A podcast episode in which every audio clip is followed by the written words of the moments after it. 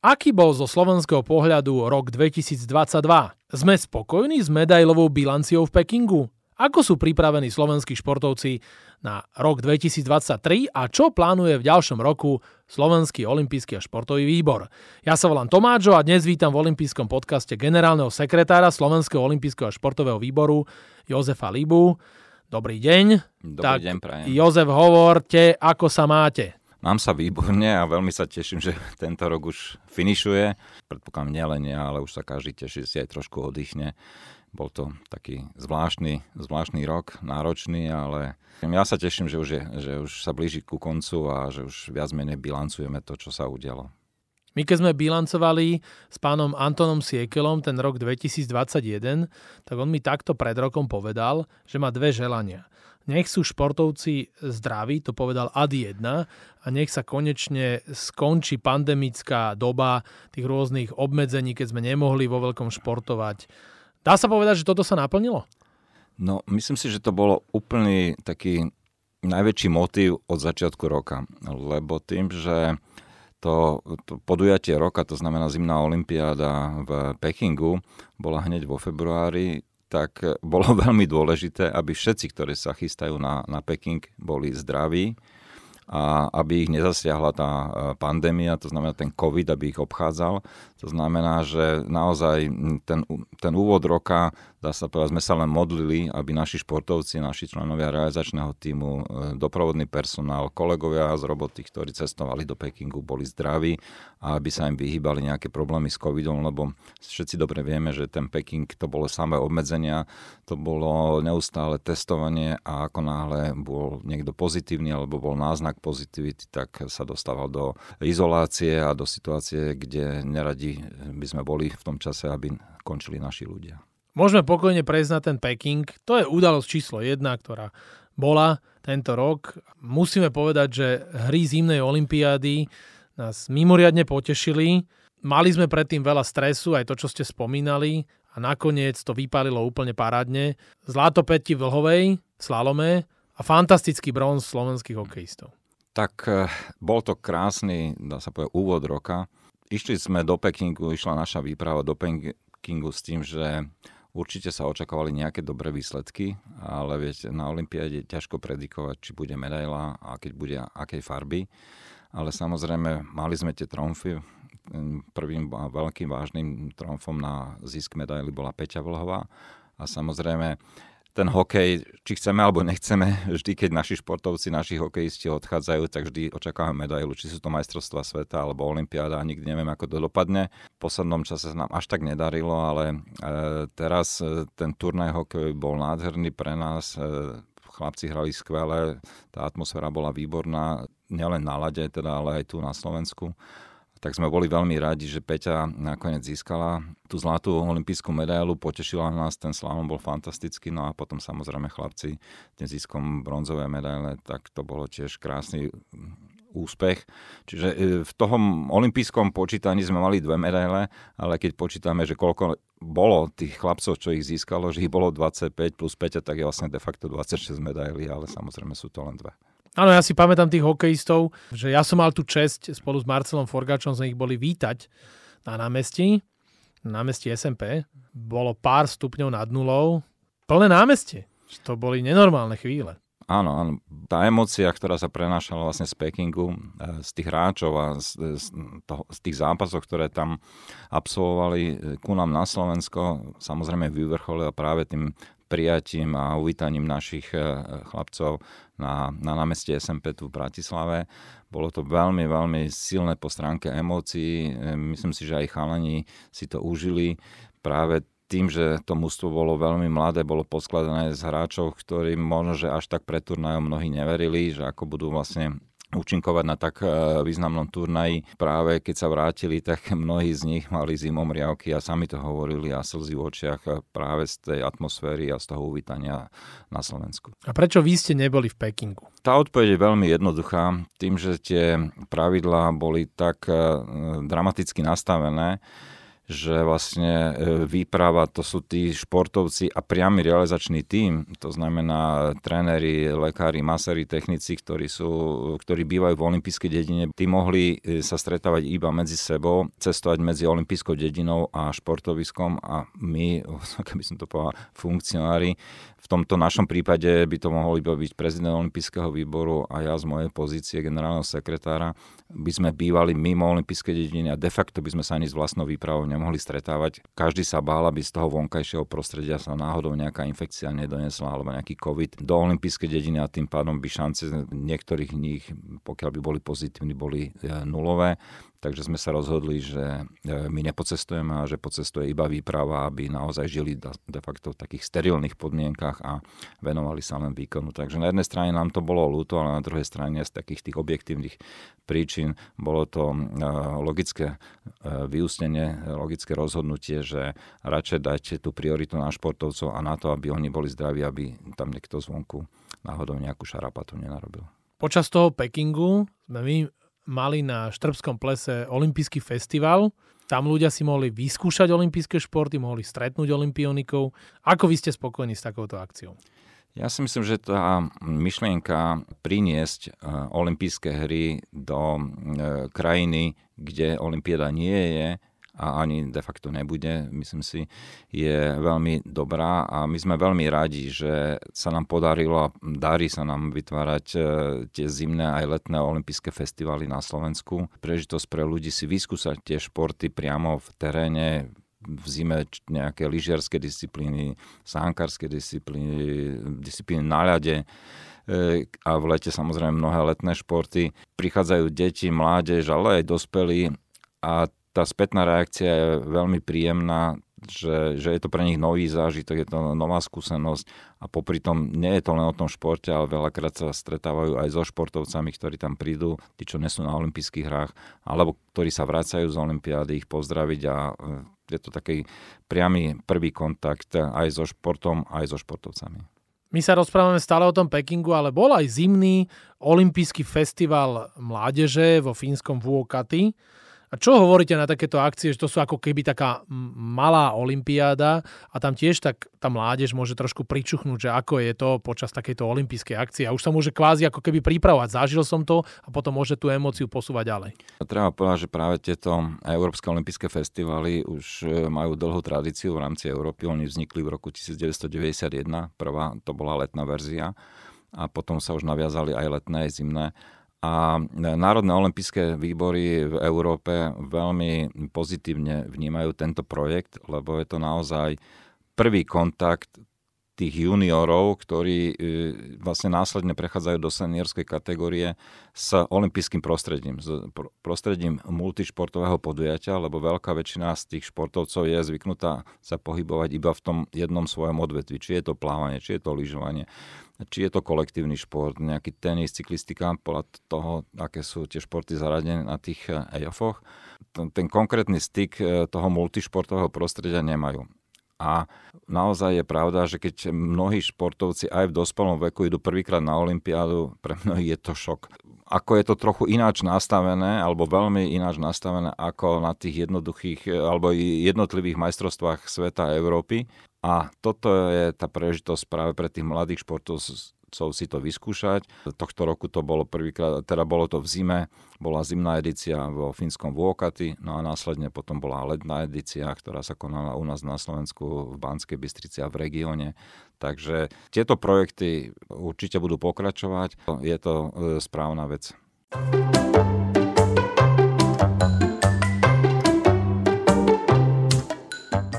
A súhlasíte so mnou, že z hľadiska olympijského diania čo sa dialo na Slovensku tento rok, tak bol EOF Banská Bystrica jednoznačne olympijskou športovou akciou číslo 1?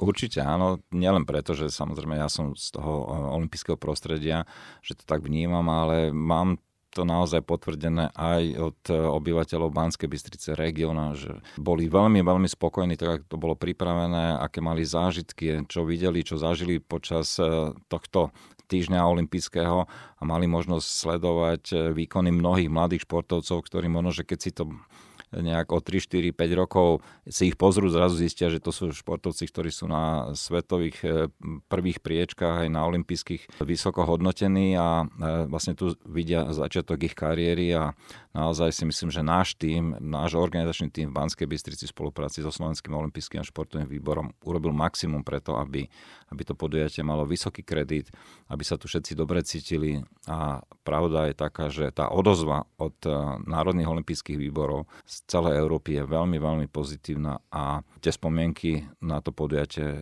majú nádherné. My sme mali najpočetnejšiu výpravu, keď hovoríme o športovcoch a oni získali aj cenné medaily a výborné výkony podávali, nie? Aj máte takého, čo by ste chceli vypichnúť, alebo to berete globálne? E, usporiadateľská krajina sme mali možnosť postaviť vlastne maximálny tím. To znamená, že bez nejakej kvalifikácie sme sa mohli zúčastniť všetkých kolektívnych šport. To znamená basketbal, hádzaná, volejbal, chlapci, dievčatá a plus individuálne športy.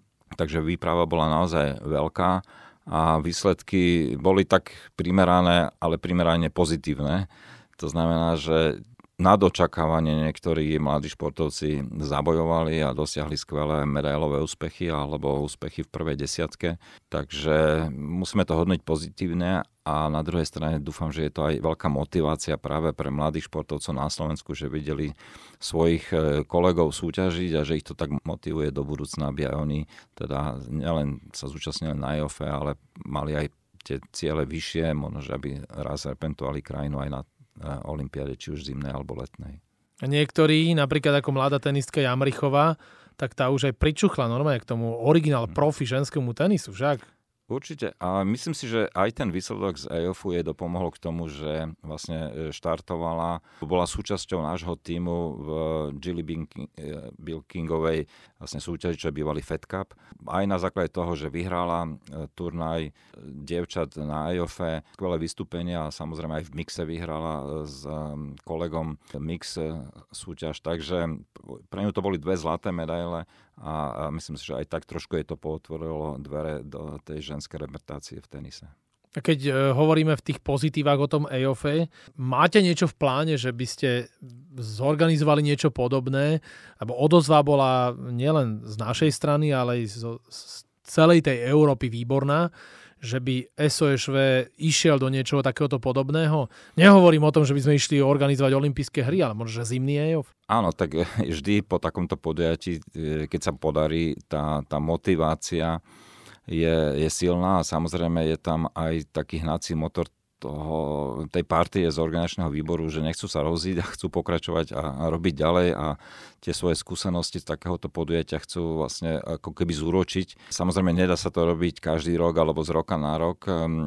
Tá predstava u nás na Olympijskom výbore je, že v takom strednodobom horizonte, to znamená, že sa bavíme nejaký rok 2028-2030, by sme opäť chceli e, veľké podujatie dotiahnuť. Teraz sa bavíme samozrejme o multišportovom podujatí na Slovensko. Keď si pozrieme tak reálne, že čo sme schopní e, urobiť, myslím si, že je to také logické povedať, ani letnú olympiádu, ani zimnú olympiádu v tom veľkom rozsahu nie sme schopní robiť, čiže tam naše myšlienky nesahajú. Je tu možno možnosť urobiť zimný IOF, to znamená, že tú zimnú olympiádu mládeže, tú verziu, alebo e, to je európsku, alebo celosvetovú zimnú olympiádu mládeže, e, tzv. HOK, ktorý vlastne priamo organizuje Medzinárodný olimpijský výbor.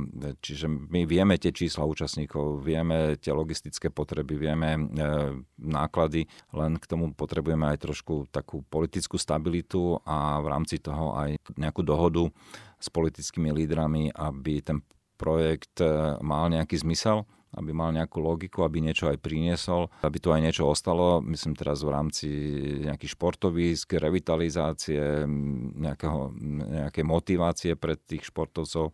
Takže áno, uvažujeme o niečom, ale v tom horizonte až na rok 2028 by som povedal 2030. Čo ja vždy hovorím, že treba dávať e, veľa aj do tej mládeže. Aj tam robíme super projekty, Športuj Slovensko, aj tam sa párkrát stretávame. Už niekoľký ročník sme mali. Čo hovoríte na toto, že deti sa zapoja, si zašportujú a potom ich odmenujú úspešní olimpionici? Je to krásny projekt, som veľmi rád, že ho mm, robím a robím aj spoločne, lebo myslím si, že každý, kto sa ho zúčastní, vidí práve to nadšenie tej, by som povedal, bežnej populácie, ktorá má možnosť prísť do jednotlivých eh, miest konania športu Slovensko a zašportovať si tam, sú tam také by som povedal netradičné disciplíny, e, ktoré sú organizované na to, aby tá verejnosť mala také atraktívne prostredie. No a samozrejme pri tých jednotlivých disciplínach sa môžu stretávať aj s významnými športovcami, olimpionikmi, ktorí na záver toho celého im aj odovzdajú tie medaile, odfotia sa s nimi, porozprávajú tak si myslím, že pre každého, kto má rád šport, to musí byť veľký zážitok a som rád, že sa nám to darí. Aj tento rok sme mali niekoľko edícií športu Slovensko po Slovensku a pevne verím, že to bude aj v nasledujúcom období, lebo keď nebudeme robiť e, takúto, by som povedal, všeobecnú propagáciu, motiváciu, tak e, deti bude veľmi ťažko opäť dostať k športu. Ukázalo nám to obdobie covidu, kde tá možnosť športovať nebola a čísla rapidne začali klesať e, čísla športujúcej mládeže. O tieto deti sa tam starajú aj tí naši olimpionici, o ktorých hovoríme, ako Zuzka Reak Štefečeková, Nastia Kuzminová, chodia vodní slalomári, aj lyžiari a oni tak migrujú a sa striedajú. Oni majú nejakú spoluprácu s SOSV, E, samozrejme, oni to robia s radosťou a, a že podľa akého kľúča ich to vyberá. To mňa by zaujímalo, lebo stále mám iných, že viem, že regionálne vyberáme, aj toto by som ja chcel vedieť. E, tak ten kľúč je skoro by som povedal jednoducho nastavený. Kto môže, tak príde. Príde. Lebo samozrejme ten športovec e, má svoj vlastný harmonogram, vie, kde má súťaž, kde má tréning, kde má regeneráciu kedy je na Slovensku, kedy je v zahraničí. A my s nimi komunikujeme. Okrem toho, že komunikujeme po tej báze, by som povedal, priateľskej, e, sa snažíme im aj mnohým finančne pomáhať po, po stránke marketingovej, čiže im vytvárame podmienky. Jedna z tých fóriem plnenia ich toho výkonu je aj to, že prídu na tie podujatia, že prídu ich podporiť nielen tým, že sa tam ukážu, ale že si aj zašportujú s tými mladými športovcami, s mladými deckami a potom vlastne ako sme hovorili, či už sa tam s nimi odfotia, či podebatujú, možno, že niektorým aj poradia do budúcna, čo majú robiť e, pri tom športovaní. My sme radi, že mnohí z no, našich športovcov to, to berú veľmi e, tak by som povedal osobne a priateľsky, že nie je to nejaká pre nich povinnosť a pri tom všetkom, čo oni počas roka musia si splniť. No, oni prídu len vtedy, keď môžu. A, preto, a majú čas. A majú čas a preto tá fluktuácia z tých podujatí je rôzna, že raz niekto sa ukáže aj 2-3 krát za sebou a niekto možno, že v tom roku ani raz, ale zase nasledujúci mnohokrát, lebo ten kalendár mu to dovolí. No. Tak my to musíme brať, že je to, ten šport je pre nich profesia a obživa a keď musia chodiť do roboty, tak musia a keď majú voľno, tak radi prídu.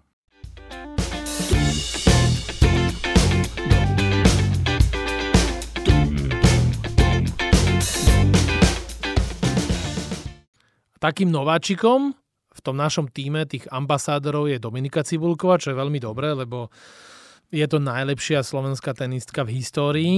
Ona je ambasádorkou OLOV, čo je odznak olympijskej všestrannosti.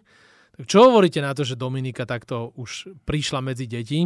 Ona teraz je v požehnanom stave, čiže bude to double mother? Tak eh, mo- možno, že je to aj e, spôsobom to, že Dominika e, už si tie jedno dieťa, ktoré už má a jedno, ktoré príde na svet, tak e, možno aj takýmto spôsobom im počas toho svojho materstva dáva na vedomie, že aj oni budú jedného dňa možno, že športovci a, a takto ich motivuje je to skvelé, keď e, tak skvelý profesionálny športovec svojho času, ako bola e, Dominika, sa vracia k tým svojim koreňom, vracia sa k tomu, že asi má tam aj ten taký in, vnútorný pocit, že niečo z toho, čo počas svojej kariéry zažila, je rada, že môže odovzdať tým mladým športovcom práve pri tom odznaku e, olympijskej všestrannosti. Ja si myslím, že mnohí musia byť nadšení s tým, že sa vôbec len môžu s ňou stretnúť, môžu sa s ňou odfotiť a môžu si s ňou zašportovať. A pevne verím, že je to aj motivácia, aby nielen tam prišli jedenkrát, ale aby aj vlastne dlhodobo športovali a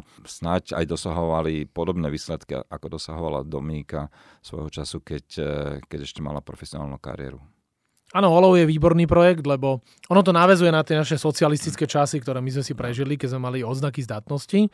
A toto je odznak olympijskej všestrannosti. Deti sa porovnávajú najskôr navzájom na území školy, potom ďalej mesto, región a potom celoslovenské. Nám to krásne vypálilo v XBS v Šamoríne. Mám taký pocit, že aj stúpa účasť a že deti sa môžu takto konfrontovať celoslovensky. Tak ja musím povedať, že ja si ešte pamätám pionierský odznak zdatnosti. Ten princíp bol podobný. E, tiež sme na úrovni školy súťažili, potom sme sa dostali na úroveň e, mesta, kraja a potom bolo celoslovenské kolo. E, veľakrát teda sa pamätám, že sa uskutočnilo tu v Bratislave v Dome pionierov a mládeže a vlastne súťažili sme na športoviskách v Bratislave. Ten princíp, ja si myslím, že či už sa to bude volať tak alebo tak, je vytvorený na to, aby motivoval tých mladých e, ľudí, mladých športovcov k tej športovej činnosti. To isté sme sa my snažili vytvoriť na Olympijskom výbore. Tento projekt e, robíme v spolupráci aj s ministerstvom školstva, kde e, je veľmi dôležité, aby sa vlastne školy do tohto projektu zapojili a tá odozva, tak ako ste spomínali, je veľká a z roka na rok väčšia. Čiže veľmi sa tomu tešíme, lebo našim pracovným prostredím je športové prostredie, tak sa snažíme, aby to športové prostredie bolo čoraz viac dosia- ľahšie dosiahnutelné pre mládež, aspoň v takejto všeobecnej forme. Samozrejme potom, keď to niekoho viacej chytí, tak môže ísť do športových klubov, do športových zväzov a venovať sa už tomu danému športu, ale taká tak všeobecná platforma si myslím, že tento olimpijský oznak všestrannosti je veľmi dobré. Čiže ste mi vlastne odpovedali na otázku, že určite to deti motivuje, to je jedna vec. A druhá vec je, čo ja vidím, aj hovorím, aj to deťom vlastne vravím ako moderátor, že my nechceme, aby ste lámali svetové rekordy, ale my chceme, aby ste robili aktívne šport, aby to bola súčasť vášho života. Je to tak? No jednoznačne, lebo športová aktivita ja si myslím, že je prírodzenou súčasťou pohybovej aktivity človeka počas života. Je problém veľakrát na školách s hodinami telesnej výchovy, s mimoškolskou telesnou výchovou, s pohybovými rôznymi aktivitami a každá forma, či to už je cez nás alebo cez športové zväzy, alebo cez e, rôzne spolky, ktoré sú v miestach bydliska, sa e, myslím si, že je veľmi pozitívne preto, aby motivovalo tých ľudí e, vrátiť sa k športu, ale robiť šport, vykonávať šport. Je to aj taký nástroj budovania si prirodzenej imunity, a samozrejme ten šport motivuje a vytvára aj podmienky k budovania vlastne súťaživosti v duchu fair play, bez dopingových súťaží, budovanie si kamarátskych vzťahov, ktoré veľakrát potom sa, keď sa prenašajú do, do dospelého veku, tak eh, tie návykové hodnoty sú veľmi dôležité. No a toto presne aj vždy posúvam. Športujte, budete zdravší, nebudete zaťažovať zdravotníctvo a budeme mať peniaze na úplne iné veci, napríklad na ten šport. Nie? Že to je taký je začarovaný tak. kruh.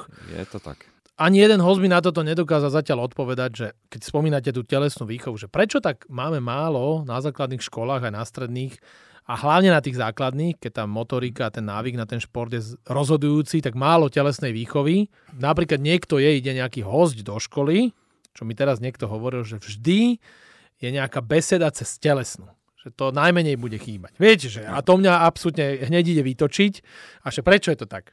Náročná otázka. A tá odpoveď nemusí byť až taká náročná. My máme v súčasnosti zakotvené zhruba 2 hodiny telesnej výchovy s tým, že môže byť aj tretia hodina, pokiaľ riaditeľ školy sa rozhodne. Tam veľakrát narážame na to, že tá nejaká komunikácia s prostredím rodičov je, že oni radšej budú mať e, jazyko navyše, budú mať radšej možno, že matematiku navyše alebo nejaké iné predmety, že tá telesná výchova nie je vždy. Je málo škôl na Slovensku, ktoré naozaj má tretiu hodinu telesnej výchovy. Je to možné, ale stáva sa to malokrát.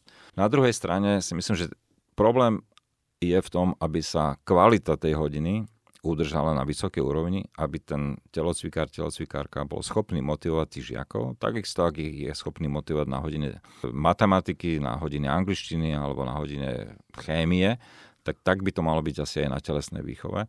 Ja si pamätám, že tiež e, som mal počas svojho štúdia telocvikárov, ktorí boli úžasní, ktorí proste to nebolo to, že nám hodili loptu, ale nás motivovali a robili sme gymnastiku, robili sme kolektívne športy, robili sme rôzne cvičebné pohybové aktivity, ktoré na každú hodinu ten telocvikár vymýšľal, my sme sa naozaj tešili.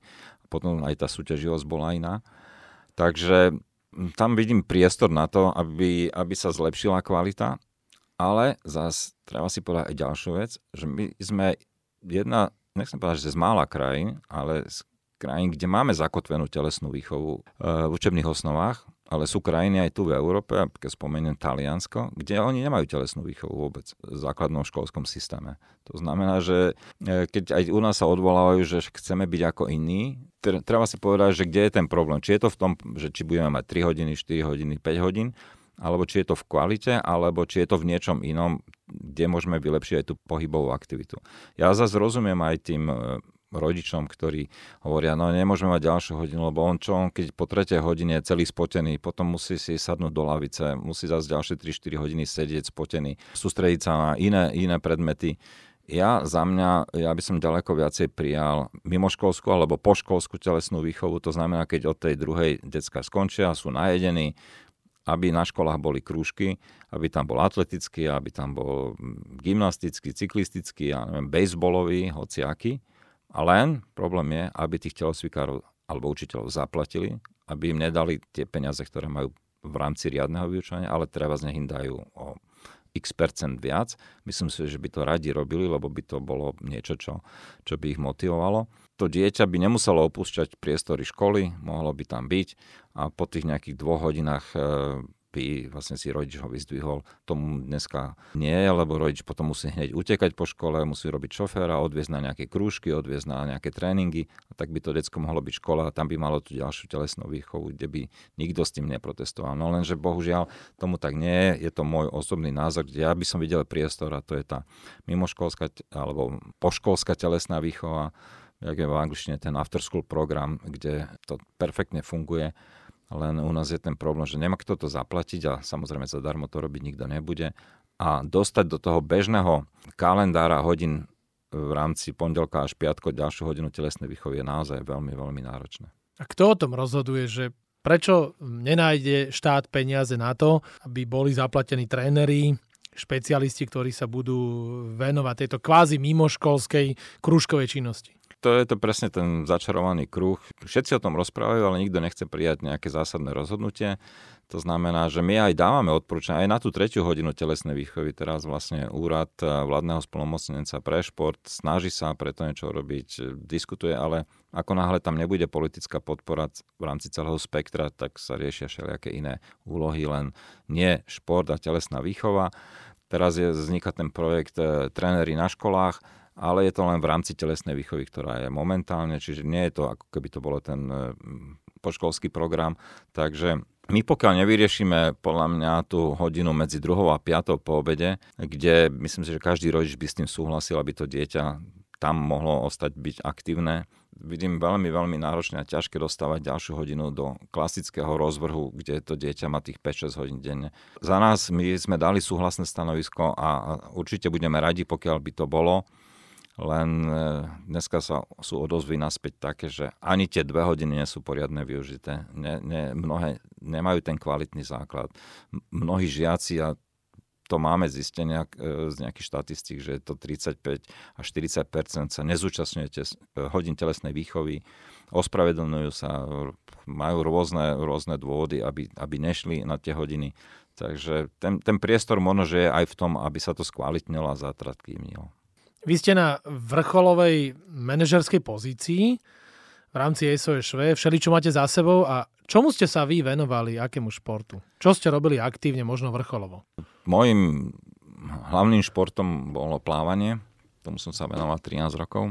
Potom vlastne, keď som ehm, doštudoval, som študoval na fakulte telesnej výchovy a športu. Som ostal pracovať e, na, na fakulte, tam bolo stredisko vrcholového športu, ministerstva školstva v tom čase Eh, som bol pri 5 boji modernom, eh, som spolu s, eh, v tom čase s docentom Jursikom a s Dušanom Poláčkom sme vlastne trénovali našich reprezentantov v modernom 5 boji a tomu som sa venoval vlastne z začiatku, až pokiaľ som nedošiel do tej práce, vlastne by som povedal skôr takéto administratívno byrokratickej. Potom som prešiel na paralympijský výbor a na olimpijský výbor. Takže medzi tým som robil nejaké veci e, hľadiska manažerského, to bola Svetová univerziáda v Tatrách, EOF, EOT v tom čase v Tatrách a, a tak. Takže som si prešiel takými rôznymi štádiami vývoja, ale všetko to bolo späté e, či už priamo so športom na úrovni trénera, alebo v tej operatívnej časti na úrovni nejakej exekúcie výkonu, to znamená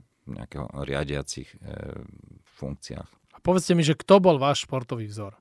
tak by som povedal, ako jeden konkrétny úplne športový idol som nemal. V tom čase, keď ja som plával, napríklad bol veľmi signifikantný Mark Špic. E, bol to veľmi zaujímavý príbeh, lebo sa traduje, že jeho tréner nevedel plávať. Vlastne Mark Špic e, vybojoval množstvo olympijských medailí, hlavne teda na olympiáde v Mníchove. V 72. 72.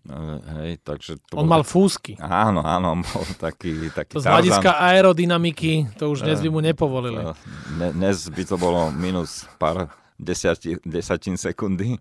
Takže to bol taký zaujímavý, zaujímavý typ pre mňa. Určite Borg ako tenisová hviezda, Ingerman, Stenmark v tom čase, to boli také Alberto Tomba, to vždy, to boli skôr také príbehy, čo ma oslovili, oslovili. Určite pre mňa veľký, ešte aj v tom neskoršom veku, Tiger Woods, lebo mám rád golf, sledujem.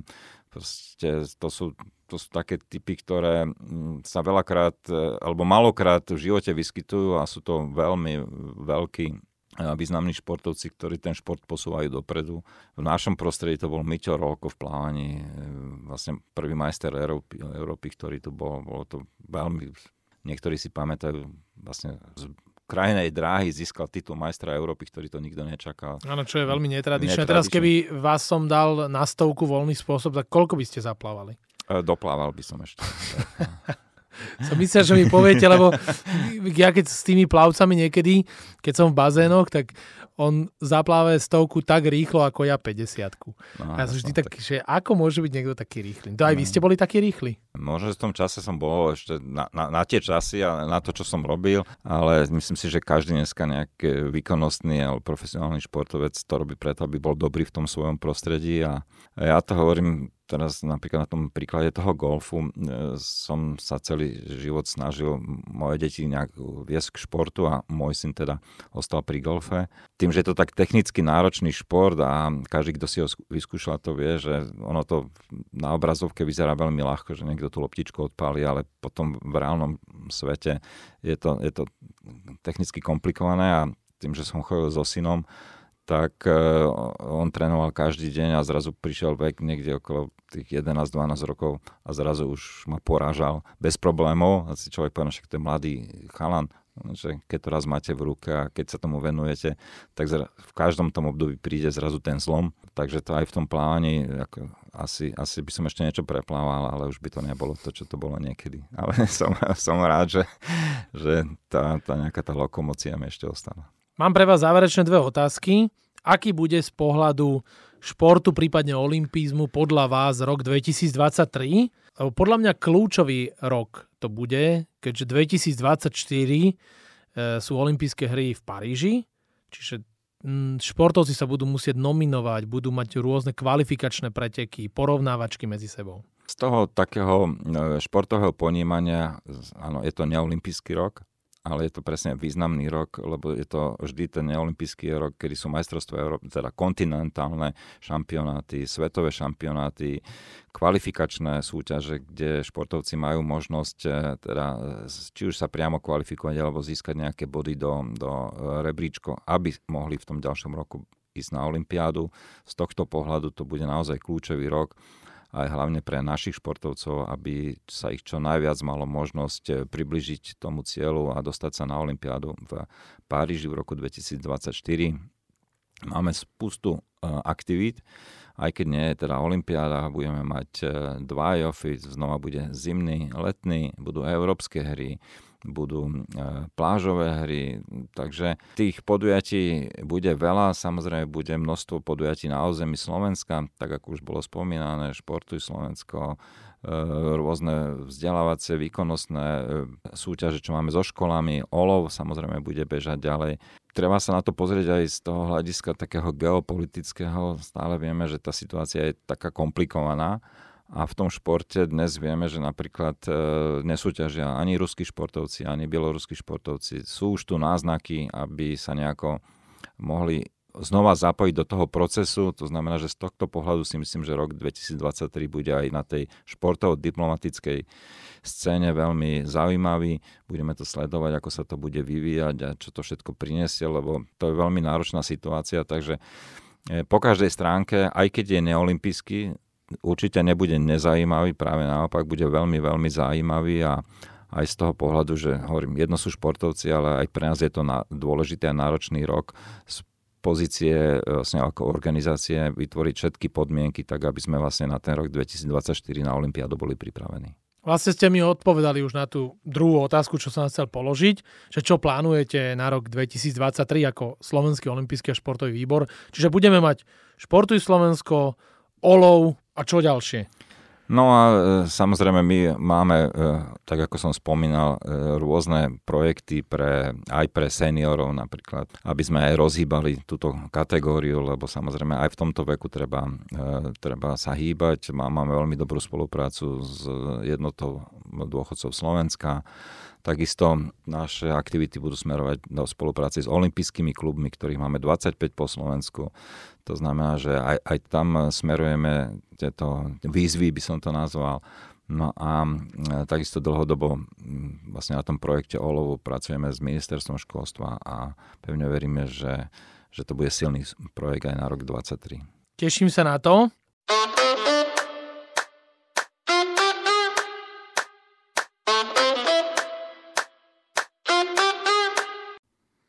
Olympijský podcast sa nám pomaly končí a my ideme s Jozefom Líbom pekne do finále. Posledné dve rubriky. Prvou je rýchla desiatka. Poznáte takú rubriku? Nie, ale už sa na ne teším. Musíte čo najrýchlejšie a bez rozmýšľania z slov si vybrať to, ktoré vám je najbližšie. Čiže keby som vám povedal, že špenát alebo palacinky, čo by ste povedali? Palacinky. No vidíte. Špenát tak, nikdy. Presne, tak teraz ideme na tú rýchlu desiatku. 10 ich bude takých dvojíc. S tebou mne baví sviet alebo Perimbaba? S tebou mne baví sviet. Tiger Woods alebo Rory Sabatini? Uh, ťažká otázka. V tomto prípade Rory, lebo som s ním strávil krásny čas na Olympiáde, ale obidvaja sú skvelí hráči. Chodenie po žeravých uhlíkoch alebo plávanie s ľadovým kráľom Holandianom Wim Hofom? Uh, uhlíky. 5 boj alebo triatlon? no, um, Dobre vám dávam, čo? No, no, tak uh, asi, asi triatlon dneska už. Káva alebo čaj? Mm, káva. Santa Claus alebo Ježiško? Ježiško. Koncert rokovej kapely alebo opera v Milánskej Laskale? Laskala. Košela alebo tepláková bunda? Je, asi doma tepláky a v robote košela, takže tepláky. Anticipácia alebo antikoncepcia? Anticipácia. Anticipácia? Ťažké slovo Ťažké ešte aj, čo? Tatry alebo Kanárske ostrovy? A, Tatry. Výborne. Jozef Líba, zvládli ste to. Rýchlu desiatku máme za sebou a ideme do poslednej rubriky, to je Last Question, mm-hmm. čiže vy sa môžete na oplátku niečo mňa opýtať. Veľmi jednoduché, Tomáčo, aký bol ten rok z vašej pozície? 2022? Čo, čo, áno, čo boli tie highlighty a možno, že aj to, čo bolo na opačnej strane toho, tej sinusoidy. Môj rok 2022 bol absolútne špeciálny, lebo v závere toho 2021 zrušili rádio, v ktorom som robil, čiže ja som mal atypický rok, že v podstate som sa mohol sústrediť na prácu s vami, mohol som si robiť eventy, nikde som nevysielal a mal som to celé také iné. Veľmi ma bavila aj tá práca, aj povedzme olimpijský festival sa mi veľmi páčil, to tam zdieľať s tými ľuďmi, tieto úspechy. Takže to boli také tie highlighty. Mojím highlightom, keďže sme sa rozprávali, že vy ste lyžiar, bolo, že prvýkrát som chodil v histórii e, prvý túto, do tých prílahlých rakúskych stredísk a chodil som tam prvý už o 8 ráno, lebo vždy ja chodím len na poobedný skipas, kým neurobíte tú rannú show. Čiže toto bolo také, že plus. A mínus, čo musím povedať, že november som mal absolútne najhorší mesiac v mojom živote, lebo som bol tak chorý, že som dokonca nerobil ani futbalovú rozlúčku Mareka Hamšika. Lebo viete, bol COVID, dva roky sme sa chránili a zrazu všetko mm. mutovalo, čiže som veľmi rád, že už sme na konci decembra a teším sa na rok 2023 a hlavne sa teším, že budú dobré lyžiarske podmienky a že si dobre zaližujem.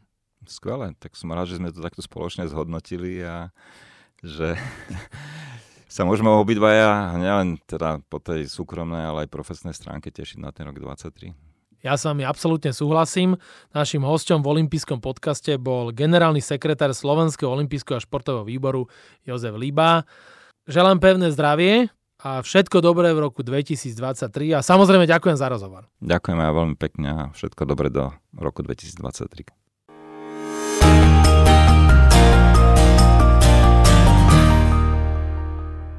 Tak dúfam, že sa vám tento olimpijský podcast páčil. Prihláste sa na jeho odoberanie vo svojej mobilnej podcastovej aplikácii na platformách Google Podcasty, Apple Podcasty a Spotify. Všetky olympijské podcasty nájdete aj na www.olympic.sk lomka podcasty. Teším sa na vás v ďalšom podcaste, pozdravuje Tomáčo, prajem všetko dobré, športu zdar, počúvajte nás aj naďalej. Olympijský podcast vám prináša exkluzívny partner Slovenského olympijského a športového výboru, spoločnosť Typos. Generálni partneri Toyota a 4F, hlavní partneri Bila, SPP, CZ Slovakia, Allianz a partneri Matador a Štrabak.